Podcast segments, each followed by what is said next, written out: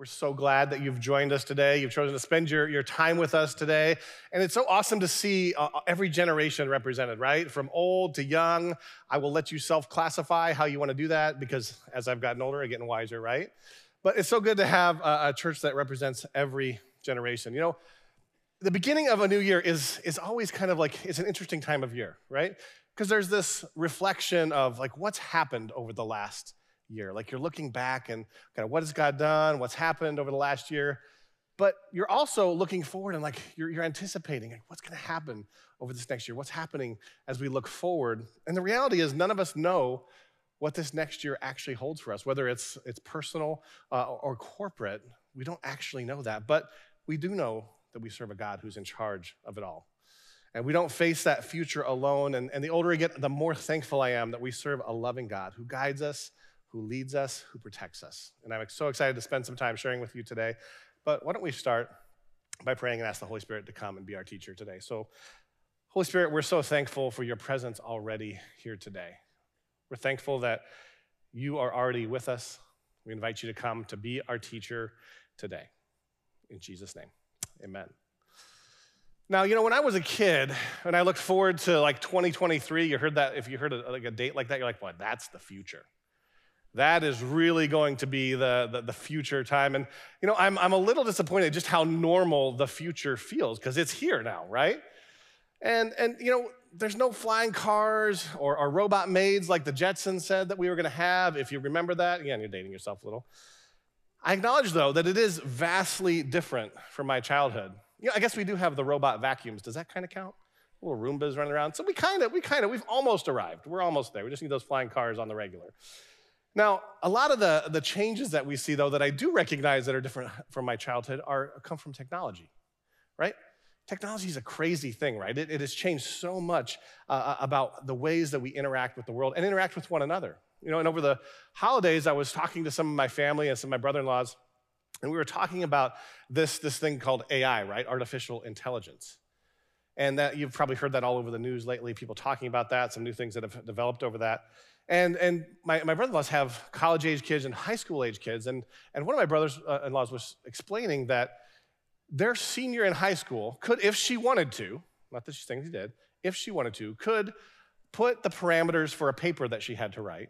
You know, she could put the topic, she could put the grade level, she could put her age, all those, her gender, all those things into this AI, and it would generate a paper based on that topic that would actually even have the correct errors that would be right for her grade level and her age, making it very hard for a teacher to know did a student write this or was this generated by artificial intelligence?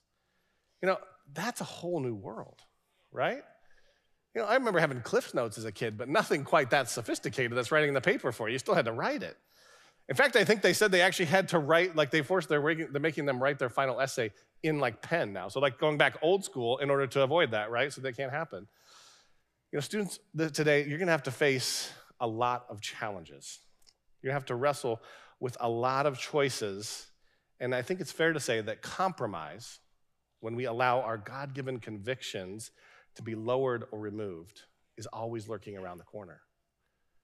But see, it's not just young people who are to be tempted to compromise because we live in a world that's all about compromise. And I'm not talking about like the good compromise where we come to a mutual agreement. I'm talking about like compromising those values and beliefs we hold dear, right? We see it in the, in the media that we consume, what we watch, what we listen to, what we read, you know? When you're, you're scrolling your social media and you pause a little too long on a video that's probably not something you should be watching, and suddenly your algorithm is changing and feeding you things that are probably unhealthy and not fruitful for you to have. We face temptation when it comes to work, letting things slide, not being fully honest, staying silent when we see things that need to change because it might actually give us an advantage. Will we do the right thing or will we do the easy thing? Because there's a pressure to conform, right? To be tolerant, to not take a strong stand for what we believe in, especially if it goes against what the world is telling us is, is the right thing. And we can be, find ourselves tempted to compromise, to lower those standards and principles we say we believe in so that we can fit in, so that we can, we can go along with the flow. See, compromise is often tied to fear.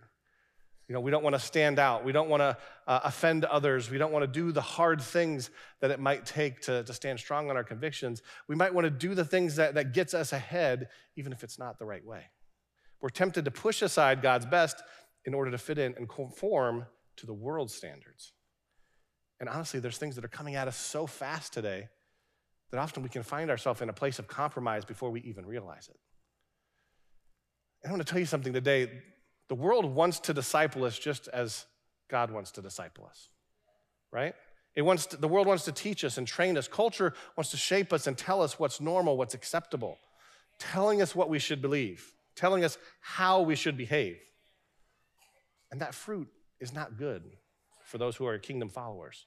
In fact, in John 17, this is what Jesus says. He says, He talks about the fact that we're called to live in the world, but not be of the world. So we need to wrestle with that question because we're God's representatives sent to show the world who He is and how we can shine His light in the darkness. How can we live in the world, though, and not be of the world? How can we hold to our beliefs and convictions that the world wants us to conform to? See, we don't want to be people of compromise, we want to be people of conviction. Being firm in our beliefs, we want to live out our faith. We want our beliefs and our behavior to reflect the king and his kingdom. That means we're going to live in contrast to the world. We're going to be different, and we have to understand that. You know, for, for many years, uh, you know, even growing up, a lot of the conversation around church was to be relevant to the culture. But that conversation is changing as culture moves further and further away from the king and the kingdom. Our job is not to be relevant to the culture, but to show the culture a standard that's different. Because that standard brings hope. That standard carries Jesus forward. And our conviction means that there is a truth that we can actually know. Now, this isn't the kind of truth that we hear about. Again, the world is trying to disciple us about what truth means. Truth is not what we're talking about when you hear about in the world that says, well, my truth is my, is, is my truth and your truth is your truth. Church, truth is not based on our feelings. See, truth is based on a person, but it's not us, it's Jesus. See, Jesus is actually the one who tells us what truth is, who shows us what truth. The Bible calls him truth. And we want to allow our beliefs then in Jesus, in truth, to shape our behavior, submitted to him because he's in charge. Worshiping him because we want our affection and our attention to go to him, because where our affection and attention goes, that's what we represent and that's what we reflect. Partnering with him to give away what we've been given. See, we want to be a people who are willing to be bold. Now, the world will tell you that your conviction is condemnation. How could you do that? That's not how I see it. See, conviction is an invitation. It's an invitation to put Jesus on display because we know that Jesus is the one who brings hope. He actually can solve the world's problems. He can solve the problems that you and the people around you are facing today. He actually brings that. He's the one who can set you free. He's the one who's made you for, eh, to be everything that He's designed you to be. See, we have a conviction that the good news of Jesus is actually good news for everyone. And without conviction, we're going to get tossed around by every trial that we face because conviction becomes this anchor that allows Jesus to keep us rooted in Him even when we face difficulty and trials. And today we're going to look at a story in the Bible that is of some men who were very tempted to cave into the pressure of, of the day. But instead, they chose, to stick with their conviction. We're going to look in the Old Testament today in the book of Daniel. And this is a fascinating book. And, and in this uh, book, we're introduced to a man named Daniel. Daniel is a young Jewish man. He's living in exile in Babylon because Israel's been defeated and, and the, the people have been exiled there. And uh, he, he's somebody who goes against the grain of what they tried to push him into. He sticks to the ways of the Lord. And in that story, we're also, in these first two chapters of Daniel, we actually meet some of his friends Shadrach, Meshach, and Abednego. Now, as Daniel experiences this favor, he's actually promoted as he stays strong in his convictions. And we learn that his friends, they're also committed to the ways of the Lord, just as Daniel was, and they also are promoted. But then in chapter three, they face incredible pressure to compromise. And we're going to hear more of their story. And we're actually going to do this today, but we're going to watch a little video today. I thought it'd be great to watch a video because we have some of the kids in the room. So we're going to watch a video that tells a story. We're going to watch part of the video, and then we're going to come back and talk about some things and finish the video in a little bit. So you go ahead and play that video and turn your attention to the screens. It's time for a Bible story. A long time ago in the land of Israel, there lived three young guys named Shadrach, Meshach, and Abednego. Whoa, whoa, hold on, wait a minute. What are those names? Did you say their names were Sad Rat, Mean Hat, and a Bendy Goat? Uh, no, not even close. Their names were Shadrach, Meshach, and Abednego. And they were some pretty solid dudes.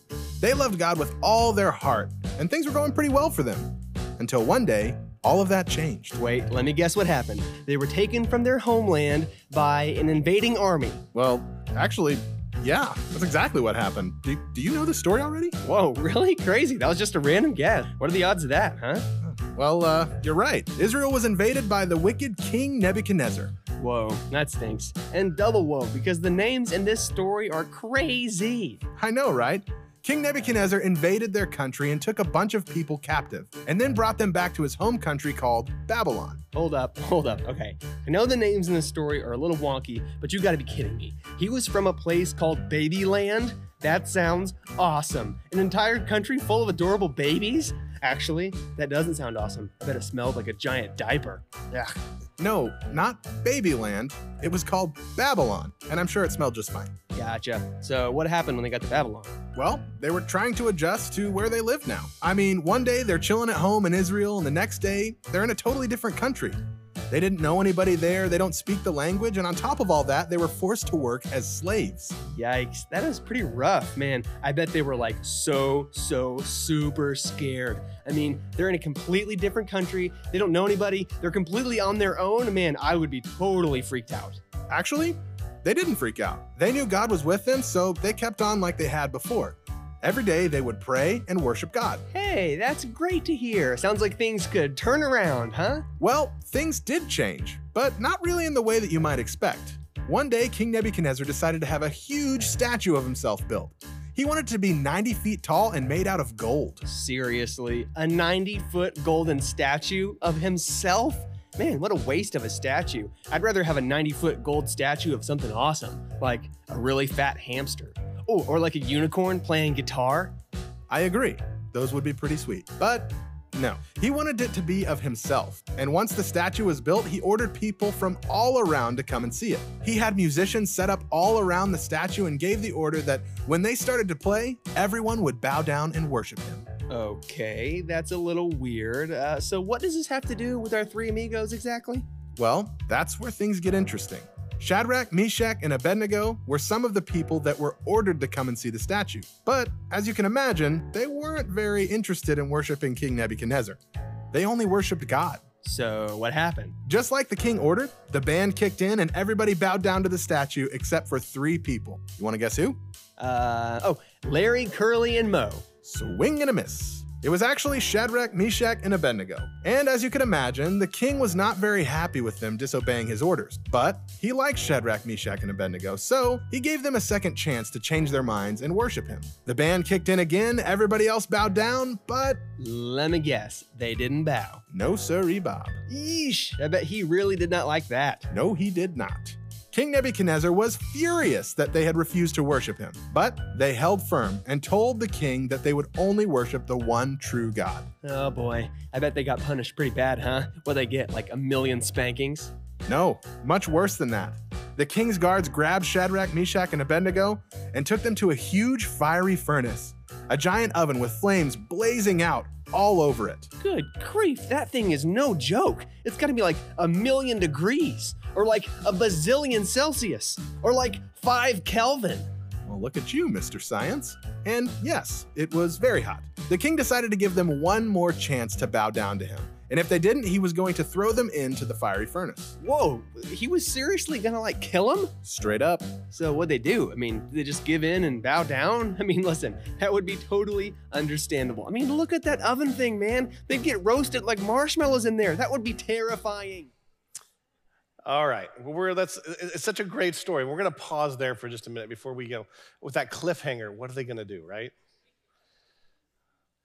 It's it's such a great story because I want to unpack what we're learning so far and what's a, some lessons that we can learn from these young teens. And for a moment, we actually have to put our ourselves in their shoes, rat. Put them in their the the the, the shoes of what is it, shady rat, sad hat, me, me, mean hat, something like that. There are some crazy names in here. See, here they are. They're teenagers. They've been pulled from their home. They're living in exile. They have every excuse to just lay low and go with the flow.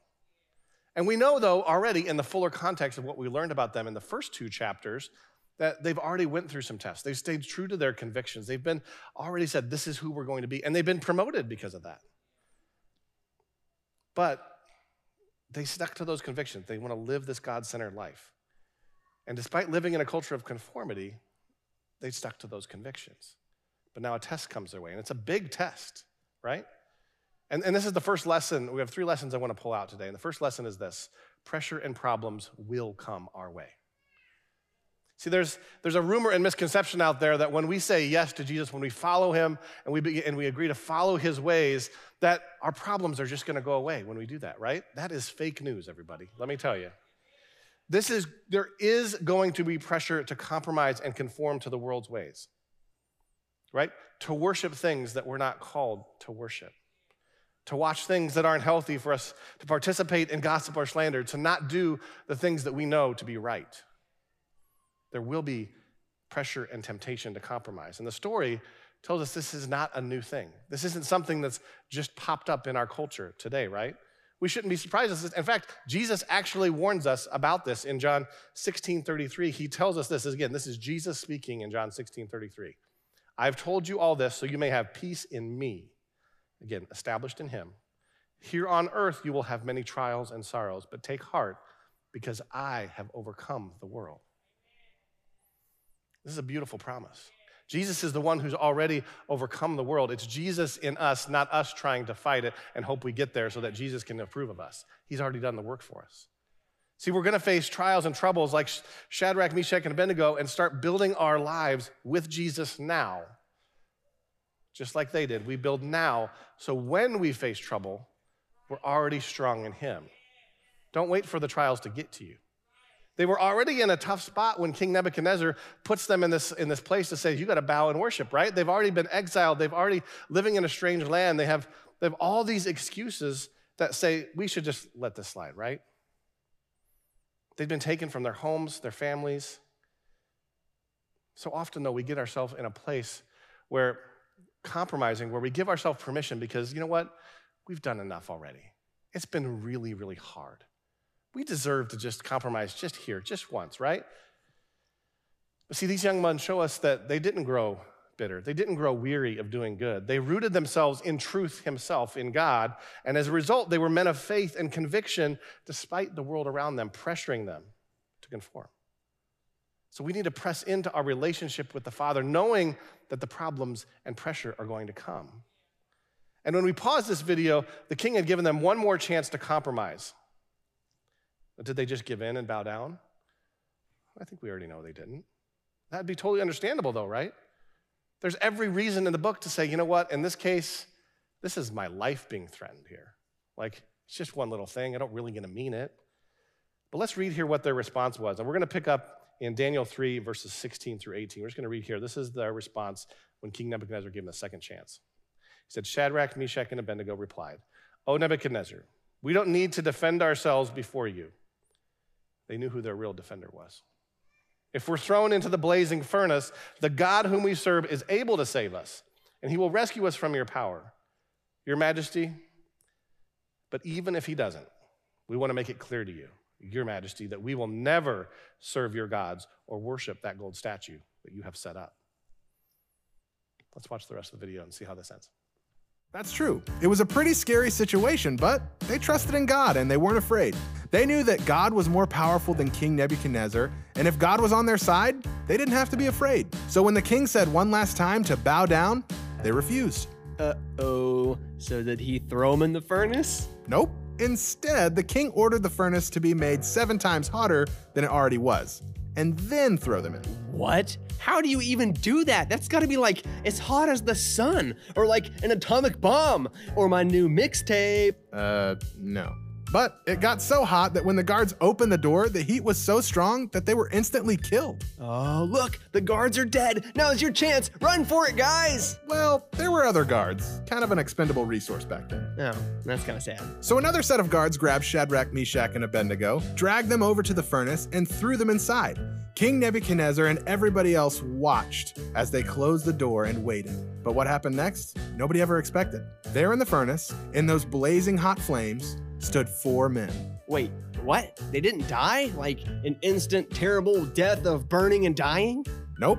The guards and King Nebuchadnezzar could not believe their eyes. There were four figures standing in the flames, totally fine. Hold up, wait a second. There were four people? I thought you said they threw in three people. You know, Shadrach, Meshach, and Abednego. That's only three. True, but there was a fourth person in the furnace with them. It was Jesus. What? Yep, Jesus was with them in the fiery furnace and protected them from the flames. King Nebuchadnezzar told them to come out, and they walked out completely unharmed.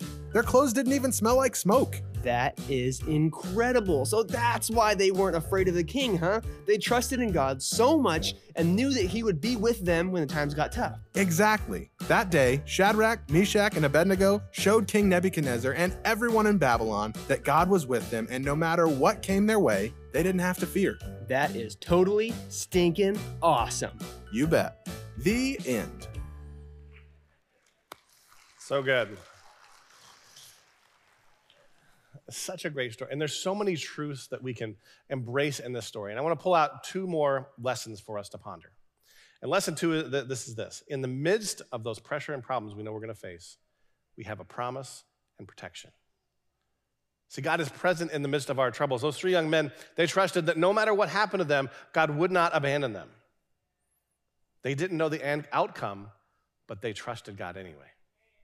See, they were willing to give their life to stay faithful to the conviction of God's truth in their lives. So often I think that compromise is tied to this place of fear, of looking foolish, of pain, of discomfort. But we want to be people like these young men who develop such a deep trust in God's faithfulness, His presence in the midst of our problems, that we walk in radical obedience to His ways. You know, if we read stories like, like this, it's really good to note that God may not spare us from the fire, but he will walk through the fire with us. Again, we know we're going to face problems and pressure, but there were four men in that fire that day, not three. See, Jesus joined them in the midst of that pressure. He was with them. And I love this picture that Jesus joins us in the fire because the promise is that we'll never be alone. We don't have to walk through the pressure of this world alone. And I love the promise that we find in Isaiah that, that corroborates that. This is Isaiah 43 2. This is what it says When you go through deep waters, I will be with you. When you go through rivers of difficulty, you will not drown.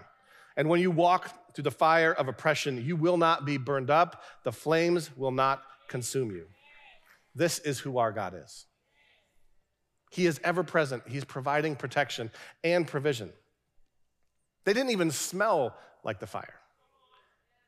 You ever tried to sit by a campfire for more than five minutes and not have to wash your clothes because they smell like fire, right? Can you imagine being thrown into a fiery furnace, one that's seven times hotter than normal, and you come out and you don't even smell like fire, much less the fact that you're still alive, right? This demonstrates the completeness of God's deliverance for them. Now, if you read the story, it says that they were bound up and thrown into the fire. And you know the only thing that burned up that day in the fire? The ropes that had bound them. They stepped out free. Because as we trust in the Lord, the things that, that bind us, the ways that the world will try to bind us and bound us up, they'll fall away. God didn't cause the fire, but He did redeem what was meant to destroy them, and He used it to bring them freedom instead. The world is trying to disciple us, to shape us, to mold us, to bind us with the pressure and the problems that it throws our way. We're going to get thrown into that metaphorical furnace, but we have to remember we have the promise of Jesus going through the fire with us, offering us his protection. We'll go through those fiery trials, but if we stay connected to Jesus, he will remove the bondage and we get to live in the freedom that he offers. That brings us to our third lesson. There is promotion after the fire. And the final lesson we glean from this is that after we go through that fire, there's opportunity for promotion. And, and I want to listen here to what happens when these men trust in God and stick to their convictions. And again, we're going to read from Daniel 3. This is verses 28 and 29. This is after they've come out of the fire. It says this Then Nebuchadnezzar said, Praise to the God of Shadrach, Meshach, and Abednego. He sent his angel to rescue his servants who trusted him. They defied the king's command and were willing to die rather than serve or worship any God except their own God. Therefore, I make this decree if any people, whatever their race, nation, or language, speak a word against the God of Shadrach, Meshach, and Abednego, they will be torn limb from limb. Their houses will be turned into heaps of rubble. There is no other God who can rescue like this. And then the king promoted Shadrach, Meshach, and Abednego to even higher positions in the province of Babylon. See, they weren't living in the land of their promise, they were living in God's promise to them. And even in the midst of living in that place, God redeems what was meant to destroy them. King Nebuchadnezzar, who raises a statue to say, Worship me, instead sees what God can do through the conviction of these three men. And instead, he begins to praise God. Now, he's a little extreme in how he goes about it. You know, maybe he still hasn't fully understood what it means to do that, but he does it. And he makes a decree that no one can speak against God. Right? Moments before, he's ready to throw them in because they're not worshiping him. And now he's saying, don't everybody ever speak against this God. And then he promotes them. See, we have to understand that opposition allows opportunities for us because that's who our God is a redeeming God. The fire didn't burn them, it blessed them. The fire didn't restrict them. Instead, the fire that was meant to destroy them released them. So when we trace true to our convictions, amazing things can happen through God. And our hope for joy comes when Jesus is revealed to the world. And living strong in our conviction of faith is how we reveal Jesus to the world. We don't seek glory and praise from the world for ourselves. We seek God's glory and honor because it is Jesus who lives in us and lives in those convictions. Church, fear is going to tell you to abandon your faith. Faith will tell you to abandon your fear. That's who we get to serve today, is that Jesus who tells us he's going to be with us there. We can abandon our fear because Jesus is one who's going to go with us. Our faith is far more precious than any promise that the world can give us. These three young men knew that even at the cost of their lives, it was worth dying. It was worth everything that they had, right? And it wasn't nothing that they were giving up. Remember, they'd already, before this, been promoted and given great authority in the land because of the character and conviction they'd already shown. This was a big sacrifice. It wasn't just, hey, we're, we're just prisoners here. Ultimately, what the enemies meant to destroy them became what God redeemed to promote them. We can trust God wants to bring good things to us as his children. Sometimes we'll see those things now, but we will always see those things in eternity. So let's be a people who walk with Jesus in the midst of fire so that we can see him glorified through the testimony of our conviction.